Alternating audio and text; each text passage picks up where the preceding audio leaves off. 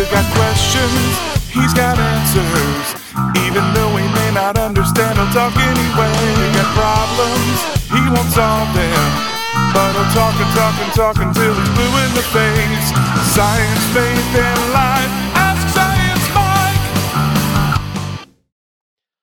Well, friends, as you know, we are in the middle of a series that I'm calling The Books Behind the Book, where I talk to the authors and researchers and thinkers that have most influenced my life and work. And today I am pinching myself because I'm talking to someone that, if you've listened to this program more than about twice, you've heard me reference. Today we are talking with Andrew B. Newberg, MD, who is currently the research director at the Marcus Institute of Integrative Health at Thomas Jefferson University and Hospital in Philadelphia. He is the professor in the Department of Integrative Medicine and Nutritional Sciences. Dr. Newberg has been particularly involved in the study of mystical and religious experiences, a field referred to as neurotheology. He has published over 200 peer reviewed articles and chapters on brain function, brain imaging, and the study of religious and mystical experiences. He's published 10 books, including How Enlightenment Changes Your Brain, which have been translated into 16 different languages. He also, uh, of those 10 books, three have been especially influential in my life. The first being How God Changes Your Brain Breakthrough Findings from a Leading Neuroscientist, which, if you've read my first book, Finding God in the Waves, you understand that that book, more than any other, helped me relate to God again after a period of atheism and approach mysticism in a way that's brain based. Another book he wrote is called How Enlightenment Changes Your Brain The New Science of Transformation, and dives deep into how enlightenment experiences can reshape our lives for the better and the kinds of practices that can facilitate those experiences. And he also wrote a book called Words Can Change Your Brain 12 Conversational Strategies to Build Trust, Resolve Conflicts, and Increase Intimacy which is how I've been surviving and keeping my sanity since the election in 2016. Uh, there is really absolutely no person in the world whose work has influenced how I see myself and see others than Dr. Newberg. So it is my pleasure to welcome Andrew B. Newberg to Ask Science Mike. Well, thank you so much for having me on your program. I really appreciate it. So glad that you're here. And I just, you know, uh, I feel like I have one of the Beatles on the show right now. I'm just so elated. Oh, I wish I was um, one of the um, Beatles. well, your work is certainly as uh, is as powerful. You know, um, the people who listen to this program, they're science curious. Uh, they're uh, seeking transformation in their lives, and a whole lot of them have been through uh, some kind of faith transition where they were in one place of faith and then they had an experience and they moved to another. Mm. That might be they were in one sect of Christianity and moved to another. That right. might be they changed religions completely. In some cases, it means they were secular people and became spiritual in some way. And that's kind of a common thread that brings together this audience, which is why I think neurotheology is so useful and applicable for modern people. And I wonder if we could start today by just hearing from you what neurotheology is. Well, I, I, I certainly uh, agree with everything you said in terms of um, uh, what I obviously hope is the power of it and the ability for it to be useful in, in the present day. Um, you know, for me, neurotheology, uh, I guess I normally define it as the the field of study that looks at the the link or the relationship between science and religion broadly, um, neuroscience and religious and spiritual beliefs, practices, and experiences a little bit more specifically. Um, but for for me, for the for the concept to kind of make sense and hold and be useful, um, I one I want to emphasize that it really is a link. It, you know, it's looking at the link between these two aspects of humanity. Um, it is not a scientific exploration of religion. It is not a religious exploration of science, but it is ultimately how religion and science um, can come together to help us to understand ourselves uh, as effectively as possible. And and I think also um, for me, for the term to work, I feel like we do need to define the neuro side and the theology side of the term somewhat broadly because it is neuroscience and neuroimaging, but it can also include psychology and medicine, uh, even anthropology, um, sociology, different ways of looking at us uh, in terms of our personhood. And then, of course, theology is a very specific discipline um, deriving out of a given tradition, like Christianity, looking at the, the primary doctrines or sacred texts and trying to analyze them. And while we certainly can look at all of that, um, for neurotheology typically is looking at much much broader aspects of religion and spirituality. So it is looking at beliefs and attitudes, practices, experiences, uh, all of which can kind of fall under that rubric of the theology side. But uh, I think if we kind of keep it in, in those terms, then neurotheology actually can be a very uh, exciting and and uh, and novel way of looking at things that we really haven't had an opportunity to do before. And uh, and that to me is what's so exciting about it. We're in many ways just at the very beginning of trying to explore what neurotheology can be. Hmm. And whenever I introduce people to the concept of neurotheology, they often get very excited and they ask me if this is a way that we can prove or disprove God using science. Is that something that neurotheology can do? Well, I'm a never say never kind of person.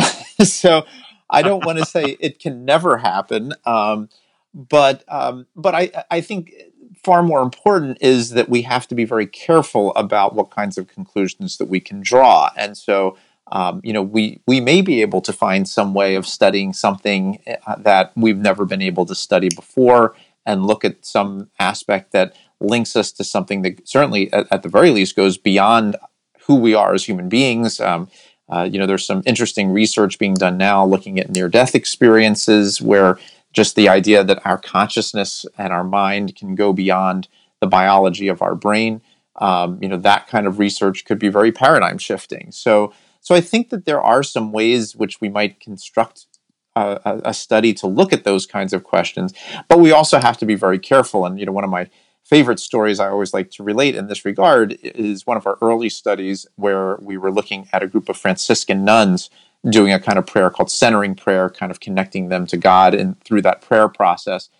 And um, you know, after I showed the nun what was going on in her brain during the prayer, she said, "Oh, you know, Dr. Newberg, thank you so much. This is so exciting to see that my beliefs and and everything that I know in terms of my relationship with God are, are revealed through my biology, and it helps to support the idea of why I am so religious and spiritual and how it affects me and how whatever is going on inside of my brain, you know, can relate to God.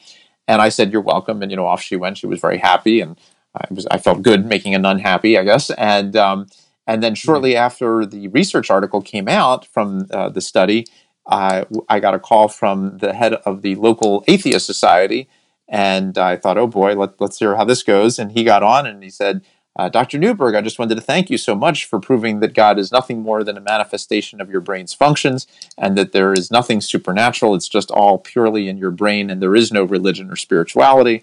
To which I said, Well, you're welcome. And then off he went. And um, uh, I guess somewhere there was some cosmic balance of making a nun and an atheist happy at the same time.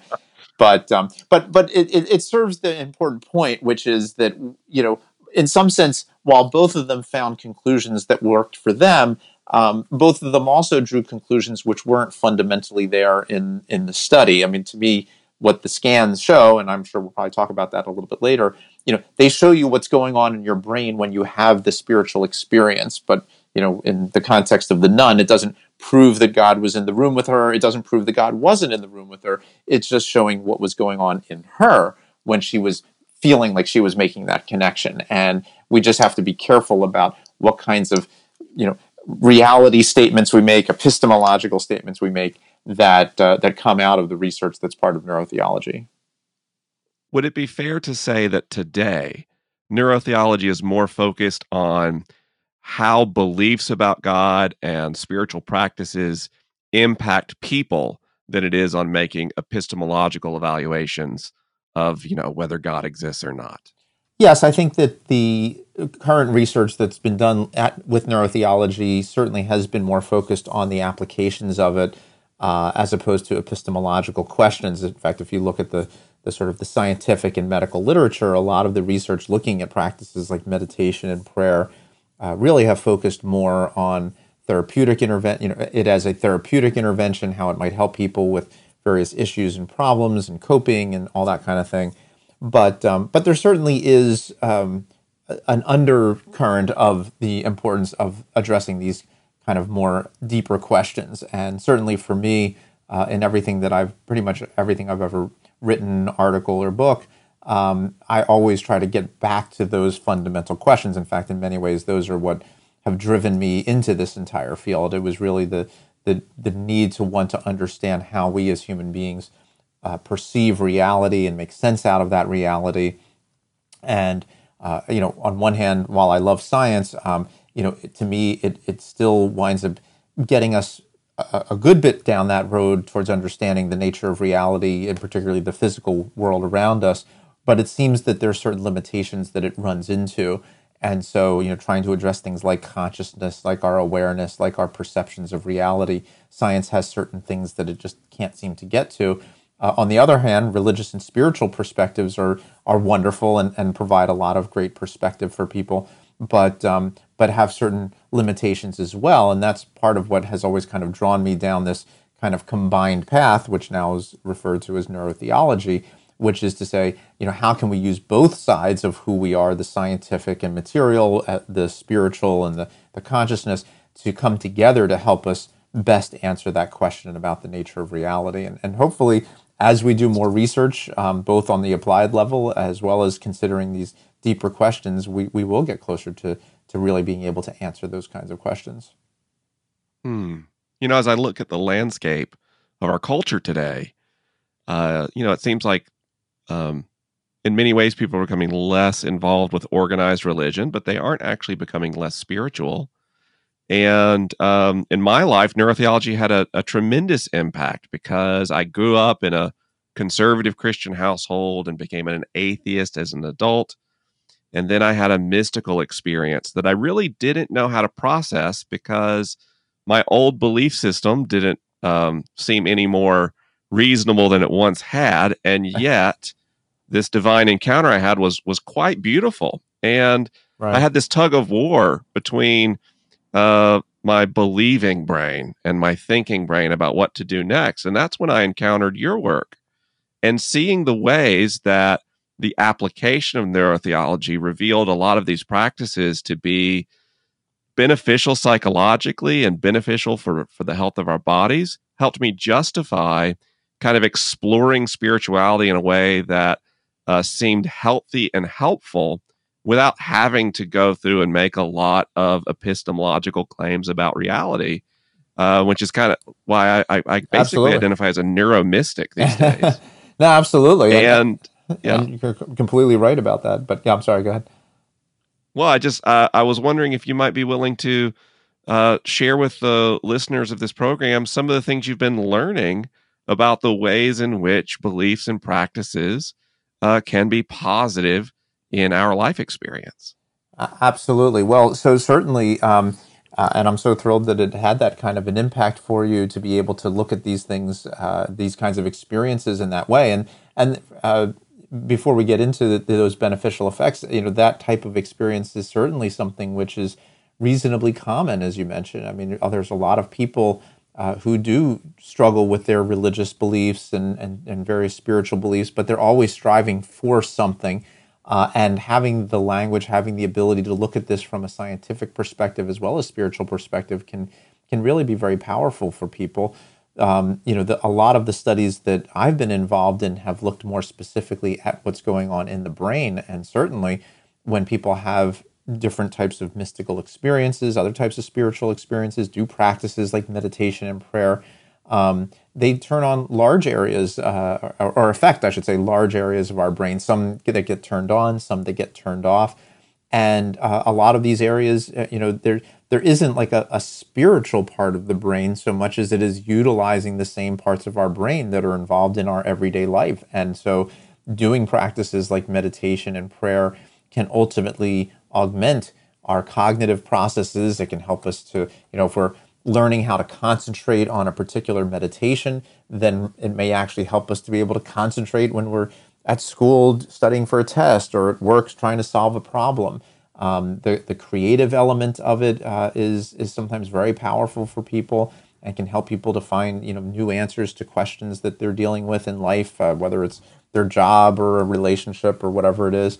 Uh, and and certainly when it comes to specific disorders, a lot of research has shown that these practices can help uh, reduce anxiety, reduce stress, reduce depression, uh, again enhance various aspects of cognitive function. So uh, you know uh, being you know really kind of simplistic in some senses a lot of the practices actually it, it's sort of like um, you know lifting weights for your brain you know if you lift weights for, uh, using your arm uh, your arm gets thicker and it gets more functional and stronger and in some sense that's part of what happens we see with the brain itself that it, it actually you know begins to work differently uh, changes the, uh, the different ways in which it functions and most of the time those wind up being very very beneficial and very positive for people Mm.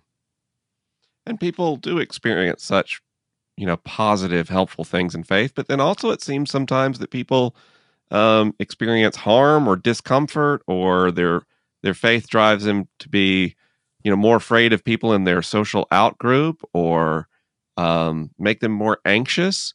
And I noticed um, in how God changes your brain, you pretty carefully delineated between uh, when people understand like a primarily loving God mm-hmm. versus a God that might be primarily more angry or wrathful. Right. Uh, what kind of findings did you see as you looked at those two conceptions of the divine?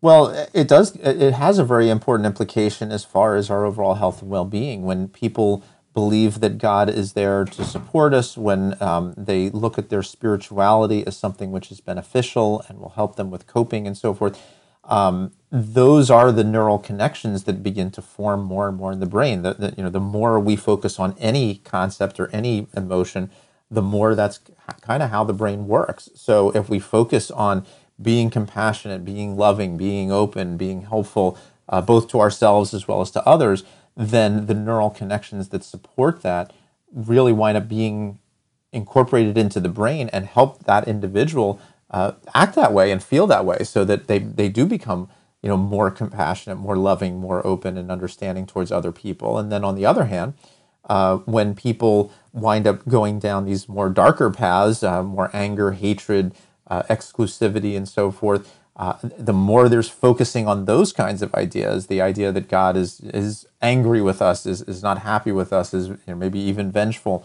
um, then then our brain becomes that way, and so we begin to feel more angry, more vengeful, more more um, uh, scared and, and unhappy with other people, and even within our own lives. And so, uh, you know, as as a medical doctor, that is a very important piece to what neurotheology can look at, which is you know what are the ways in which religious and spiritual attitudes can go good, and what are the ways in which they can go bad.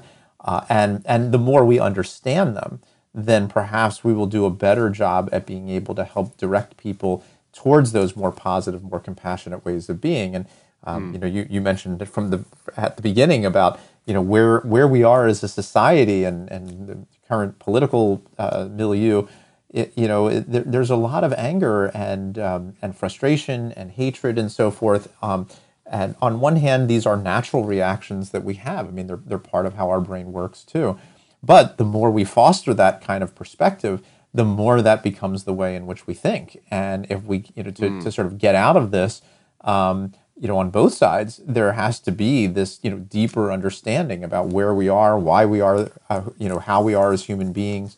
Uh, and, and, frankly, I think one of the um, one of the real uh, important lessons that I've learned from all of this neurotheology research is the profound appreciation for everybody's perspective. Um, you know, everybody. We, we basically have a brain that's looking out at the world and trying to make some kind of sense out of what is essentially an infinite world.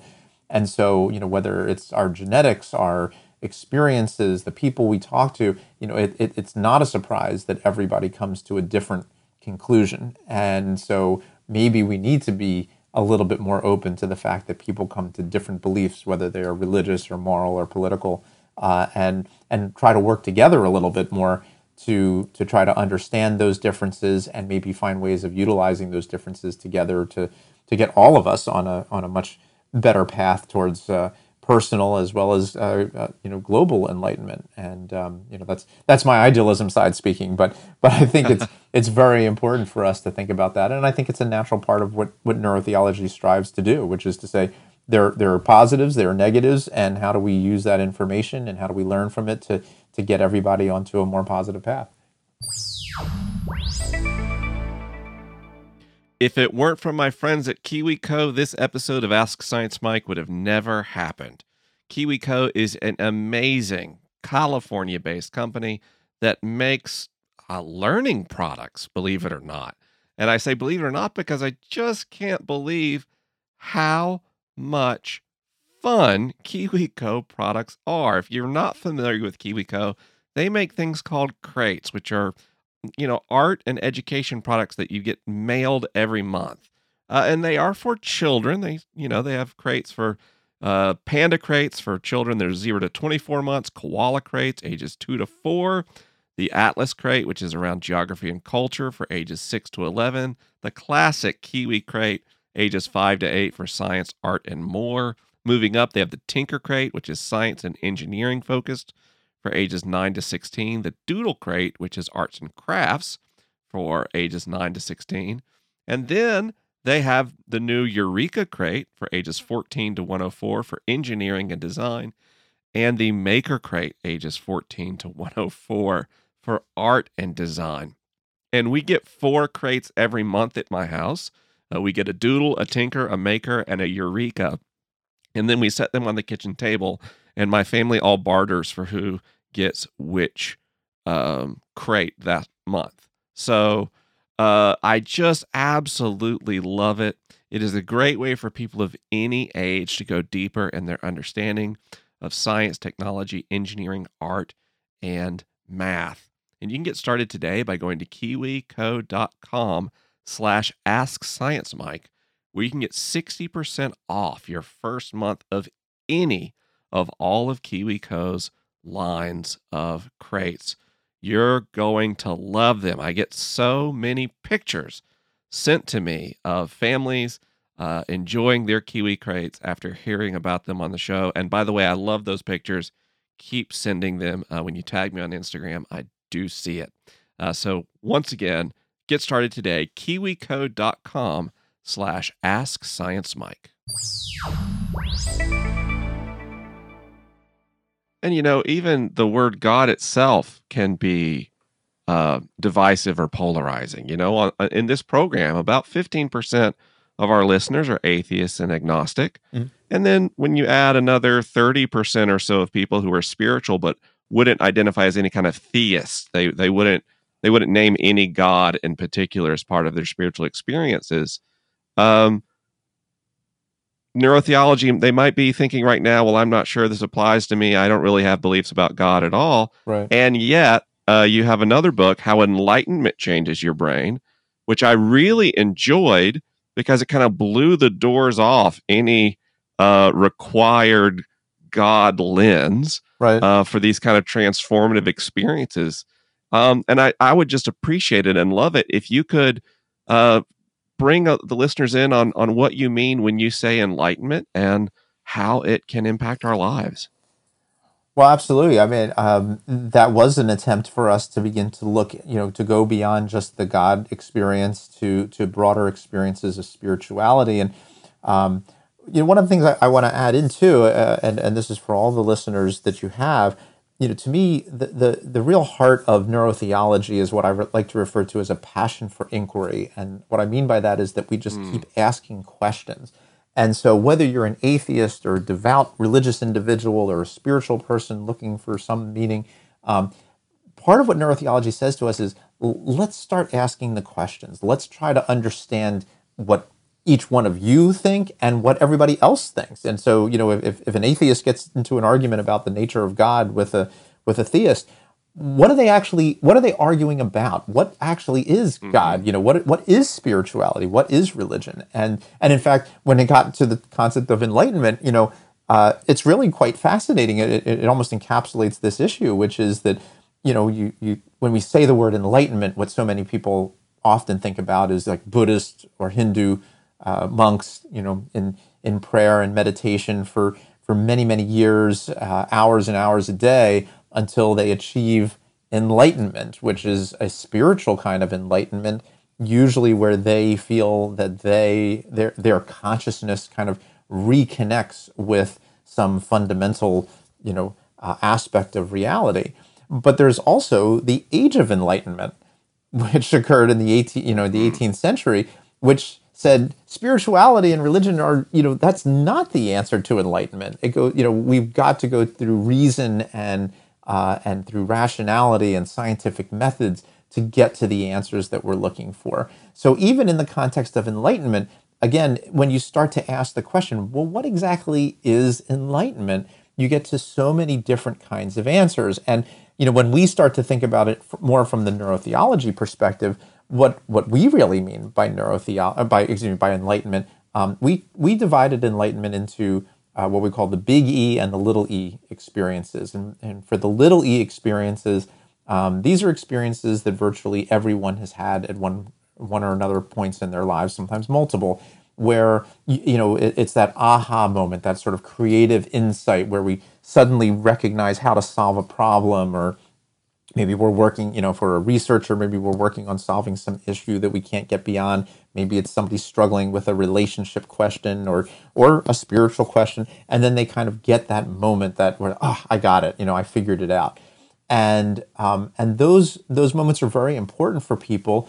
Uh, they they change the way they think about a specific thing but they don't change everything about the person. And that's really reserved for the big E experiences. And whether those big, big E experiences are ultimately spiritual or, or rational, um, you know, what, what we're talking about are those experiences where um, a, a person's complete sense of who they are, how they relate to the world, and what the world is completely changes. And so uh, oftentimes it can be the kind of experience that, that you mentioned you you had, you know, some kind of mystical experience. Sometimes it can be just such a pow- such a powerful, overwhelming, paradigmatic shift for an individual that they do convert from one state of belief to another. They go from being religious to being non-religious or being non-religious to religious, but it changes everything about them. It's not just it's not just a specific idea that changes. It is you know who they are as a person. It changes the not just you know how what they are thinking, but how they think as a person, and it has an impact ultimately. You know, going back to your earlier question about you know how do these things affect us? Um, we ran an online survey where we asked people about their most intense enlightenment or spiritual experiences, and um, you know, ninety percent of people said that these experiences transformed their lives, made them feel better about themselves in terms of meaning and purpose in life their overall health and well being, their relationships, uh, their fear of death, and their sense of spirituality. So, um, these kinds of experiences do, you know, overwhelmingly shift people into a whole different way of being.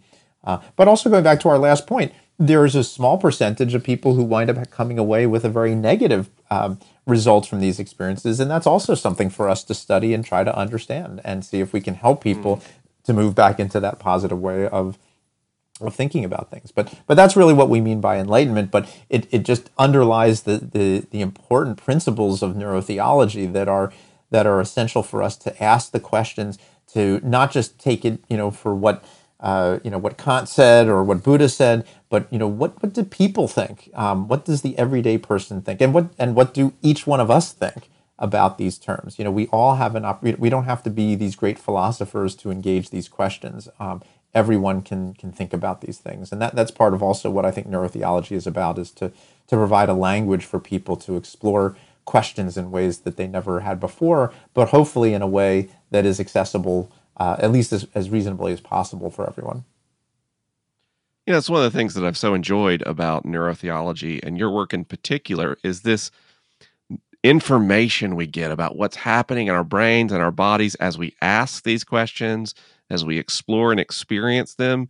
And there's this wonderful kind of theory this this this insights into the mechanics. But then there's also always this uh, application because the nature of your research is revealing what actions we can take in our lives that if we want to feel more god we can feel more close to god by doing these things. Or if we care about personal transformation or or, or moving toward an enlightenment style experience, we can do these things. Um, what are some of the things you've uncovered in research that help people to have more positive experiences, both in their you know beliefs about God and just about their life experiences and uh, positive mental framing?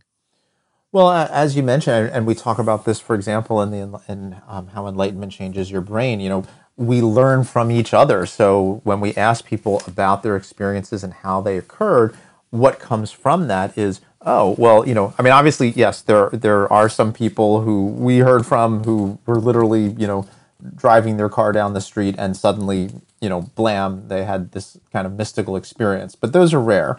Um, for the most part, what we've learned is is that people can very purposefully and intentionally work towards these kinds of experiences and work towards the, the kinds of experiences that have a positive effect on their lives. So, for example, um, uh, what we talk about in terms of certain the, the process towards enlightenment.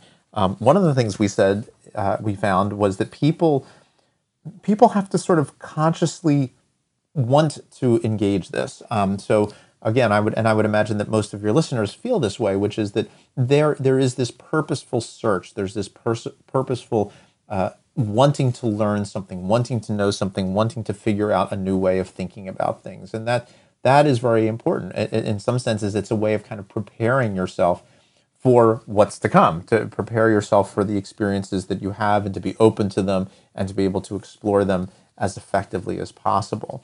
Um, part of it, it, part of that preparation also includes a willingness to be open, uh, a willingness to do certain practices that kind of allow your mind to explore these questions more specifically. And then finally, uh, or one of the uh, most important aspects towards these practices is to come up with the specific types of rituals and practices that work best for you. I mean, there are hundreds, if not thousands, of different approaches. And certainly, again, what the data show is that there isn't a one size fits all.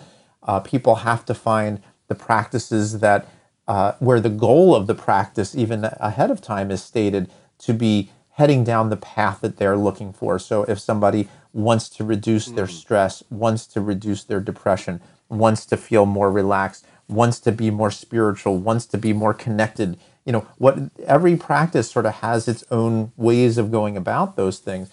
And and, and you don't have to do one you know you don't have to do just one either. Um, so but uh, uh, again going back to one of the things that we mentioned earlier the more the focus of the practice are on positive ideas then ultimately the more likely that the outcomes would be positive as well. So whether it's mm-hmm. doing loving kindness meditation where you think purposely about loving and kind thoughts to somebody else whether you whether you focus on uh, being open and being uh, allowing your mind to just sort of experience the world. Um, practices like mindfulness, for example. Um, if you're a religious person and you feel that that connecting to a God that is supportive and, and helps people to achieve their their spiritual ends, to be the, the, a good person and to engage society positively and to be charitable and altruistic and so forth, then all of those are the ways in which people can work towards their own paths of, of enlightenment.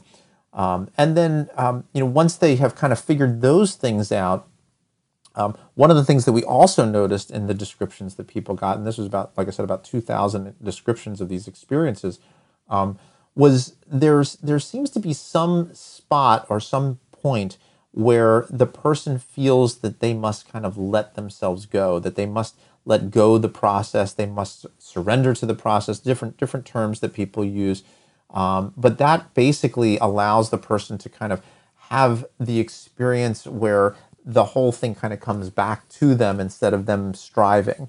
Uh, and then ultimately, if one is able to have some type of relatively intensive spiritual experience, then you know the the last part of it really is to find ways of incorporating that back into their life. You you mentioned in your mm-hmm. experience, you know, the difficulty of sort of trying to bring a very profound mystical experience back to a traditional belief system. Um, some people can, but other times people cannot, and so it's very fundamental to kind of keep working on trying to understand the spiritual experiences that we have and how they relate to our lives, how they relate to our beliefs. Do we need to go back to older beliefs? Do we need to uh, subsume new beliefs? Uh, what are the different ways in which we can think about things? And um, and that piece is is also fundamental, I think, for for changing our lives for the better. It's it's not just having the experience, but what do you do with it? How does it change the way you behave, act, you know, treat others? Uh, and uh, again, always with the eye that uh, towards those experiences and beliefs that are more positive, you know, in terms of the emotional content, more compassionate, more open. Um, they are the ones that typically, at least again, the research shows, lead people down paths that wind up being very positive for them. Hmm. And so people do this and they they experience personal growth and transformation and they feel like sometimes even like a new person. I know there's been times in my life where a period of meditation or or experiences uh, combined usually with therapy has led me to a very open and compassionate place. Mm. and then you go home for thanksgiving or you have to have someone steal your lunch from the break room at the office and like real life starts to invade this these profound experiences of transformation. And one thing that is really helpful and useful in your work is not only have you focused on how we can cultivate a different inner landscape but you've also explored in words can change your brain how we can build trust resolve conflicts and increase intimacy with other people what are some of the things you learned about how what I would call maybe transformed people uh, can also transform the ways that they relate to others. Well, you, uh, in, our book, uh, Words Can Change Your Brain, uh, again, you know, part of what we always try to do, part of what neurotheology is about, is is using data to help us understand all these different aspects of who we are. And when it comes to the ability to interact with other people positively, for the most part, we're talking about communication. And so when we looked at how our brain operates and, and the various studies that have been done to help foster improved communications with people and, and develop greater intimacy and better connections with people, um, there's some fascinating ways of bringing in the science to adapt and adopt uh, very powerful ways of helping to communicate with people more effectively. So, um, to give just maybe one or two examples, uh, one of the things th- that we have learned through all of the brain studies that have been done is that we have uh, what's called working memory, and that allows us to hold on to maybe four or five pieces of information at any one time and to work on them and to use them in our mind. But what that means from a, a communication perspective is that we have to be careful when we get into long dialogues with people that they become long. Um, that you know, the more uh, we continue to go on, if we're getting into an argument with someone, if we go and talk to them for 10, 15 minutes at a time, the brain just doesn't hold on to that amount of information. So, in a, in a kind of practice that we refer to as compassionate communication, based on the data that we have in terms of how uh, our working memory works, we say you have to speak briefly. Um, you maybe you know for 30 seconds or a minute because that's basically what our brain can hold on to. There's also data to support the idea that the slower we talk, the more other people will understand and be able to listen to us. And we also have to kind of we also have to use a kind of meditative approach in our listening processes that allows us to pay attention to what somebody else has said, but to rest with that and to not be overly reactive because obviously that's also something that happens so often. Somebody says something to us and then we, you know, the proverbial flying off the handle type of thing. Instead of paying attention to how we're feeling and thinking and reply again briefly, but with um, uh, a, a certain sense of trying to express what we're feeling, but being open and understanding to what other people feel, um, that helps to foster that kind of dialogue. And, what's also interesting when we look again at how the brain works, um, we have these things called mirror neurons that essentially reflect what other people are doing. So if one gets into a conversation with somebody else, uh, if you are very calm and very pleasant and very positive about it, then their mirror neurons kind of reflect that, and they are more likely to engage in that conversation in a positive, uh, constructive kind of way. Whereas if you get very defensive and very angry, as we all have been in those situations as well, um, usually the result isn't good because their, you know, the other person's brains, uh, their mirror neurons say, okay, you know, that I'm, I'm going to be angry and frustrated uh, as well, and that usually leads to very negative kinds of conversations. So um, you know, not only can we try to communicate with people better, but we can actually foster greater compassion and understanding in them as well as just by being who we are and being able to be compassionate and understanding to them.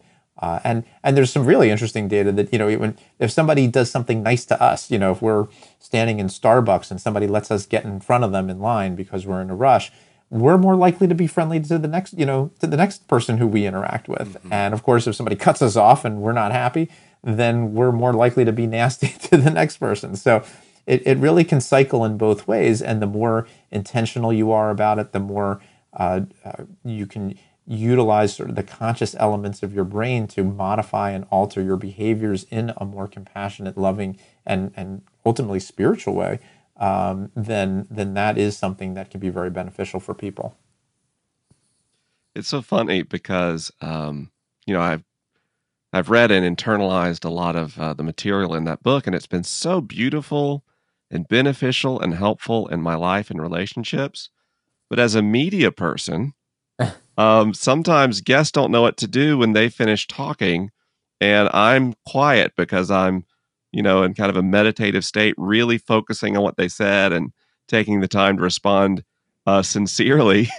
that we've had to start priming guests for programs uh, or yeah, priming guests on programs that I host to know it's not a big deal if Mike doesn't say anything back immediately because we've been so conditioned uh, by you know our societal rhythms and our culture that um, it can almost be uh, at unnerving at first when you really pay attention to someone and you really focus on what they have to say and people are so accustomed to either being interrupted or having someone rush in with their response already prepared uh, when someone finishes talking. But to to just um, I guess support what you've just said, I have found uh, the quality of my relationships and the time I spend with people has been so dramatically increased, you know, by that simple idea of really taking a mindful approach to listening to another person, to also take a mindful approach to how we react with them. One of the tips I love that you offer was to harness a positive memory right before having a conversation right. with someone yep. to soften our faces. And I, I, find that I have so much more access to my feelings in a conversation when I take the time to do that. Um, so I just um, I just wanted to to I guess step in and and experientially reinforce uh, the data that you've just shared um, that it really does invite people into a different pattern of relating uh, when we take the the effort to curate and share uh, a more whole and authentic part of ourselves through these practices that are based in neuroscience. It's really powerful stuff. Uh, well, thank you, and and yes, and and and to even you know to take it one step further. I mean, part of what we learn about how the brain works is uh, you know, the, the great thing about the brain is that it can change and it can adapt. So for those people who are just so, you know, revved up all the time and intense, um, you know, you're never maybe going to get them to speak uh, as slowly as a, as a Zen, you know, master, but you can get them to speak slower and you can get them to reflect more specifically on what people say and you can get them to be more intimate with other individuals on the basis of their facial expressions and as you mentioned you know having that contented smile again just another way of helping to connect with people. These are things that are practicable. I mean you can again as part of the the applied neurotheology piece which that that we can do these things. We can learn these things and we can take advantage of how our brain can change and adapt by making purposeful attempts at at changing our behaviors and our ideas. And um, you know, one of the things that we talk a lot about, and, and this this may be a, good moment to just mention this to the people who are listening. Um, you know, one of the uh, exercises that we have people do is what we call an inner values exercise. And what we do is we ask people to kind of sit down, uh, take out a piece of paper, take a few deep breaths, and then ask your ask yourself the, the following question: What is my innermost value? And we try not to define it too much. Um, and then we say, just write down what comes to your mind. But the reason, that, and, and then to do this several different times, maybe even do it several times uh, over a course of several different days, because sometimes you'll have different kinds of answers. But the importance of that is that it helps you to connect with things that you feel are most important. And then uh, what we what we ask people to to work towards doing is to basically proceed from those inner values. And what I mean, you know, just to take one example, uh, you know, if one of your values is respect, you know, that it's important that that you res- that people respect you, for example. Um, then, then part of the question that we turn around and say, well, when you are communicating and interacting with other people, how are you, can, can you do that from that innermost value, from that value of respect? Are you speaking to people with respect? Um, how can you speak to people with respect? How can you uh, look at people with respect uh, in terms of your your facial expressions, your body positions? Um, you know, are are you creating that sense of respect in the people around you and within yourself? Um, and so, you know, and there are so many different values that can have very positive effects on people. But when people do take those more positive um, values, like like respect or love or compassion, um, and and work from them, it can be very powerful, and it can change, and it does literally change the way their brain works. And again, I mean, you know, the mm. the data from the brain scan show that the emotional centers of the brain, the cognitive centers of the brain, you know, the frontal lobes that help us with um, you know, uh, basically generating our behaviors. Um, you know, these areas change as the result of doing these kinds of practices and engaging other people in the world in these new ways. So our brain is always capable of, of changing and adapting. You can teach an old dog new tricks, and uh, even up until the age of you know 103. So um, you know uh, the brain continues to move and work and adapt, and we can do our best to take advantage of that to to lead us down a path that that help hopefully makes those relationships um, you know more more synergistic, more resonant with other people, um, provides more satisfaction in life, more happiness, uh, and um, and all of those things can be very very helpful for people. Hmm. And now we reach the point in the conversation that I'm most excited about, um, because uh, I I love being able to introduce uh, my audience to to your work and all the helpful and useful and interesting things that that entails. Uh, but I'm very familiar with all that material. Um, and what I'm really excited to hear about uh, is what are you working on now? What are, what are some new developments that you're uncovering that you're really excited about and would like to share with people? Well, you know, as I mentioned at the very beginning, we are just scratching the surface on what we have yet to learn. I mean, the, the brain itself is incredibly complex. And so some of what we are learning is in that uh, area. Um, so we are doing more studies looking not just at areas of the brain in terms of what's turned on or turned off, but we are looking at different neurotransmitters, the chemicals that help the brain uh, to function, uh, chemicals like dopamine and serotonin, and so we are looking looking at that kind of work. Uh, we continue to look at the treasure trove of data from our survey that we did, where we got a couple thousand people to talk about their spiritual experiences, and we have uh, looked at the descriptions of those experiences and compared different types of experiences to each other. So we've compared uh, people who are religious versus people who are non-religious who have very intense experiences. We compared psychedelic uh, experiences to more quote unquote natural experiences, um, and we will continue to explore the nature of these kinds of experiences as well.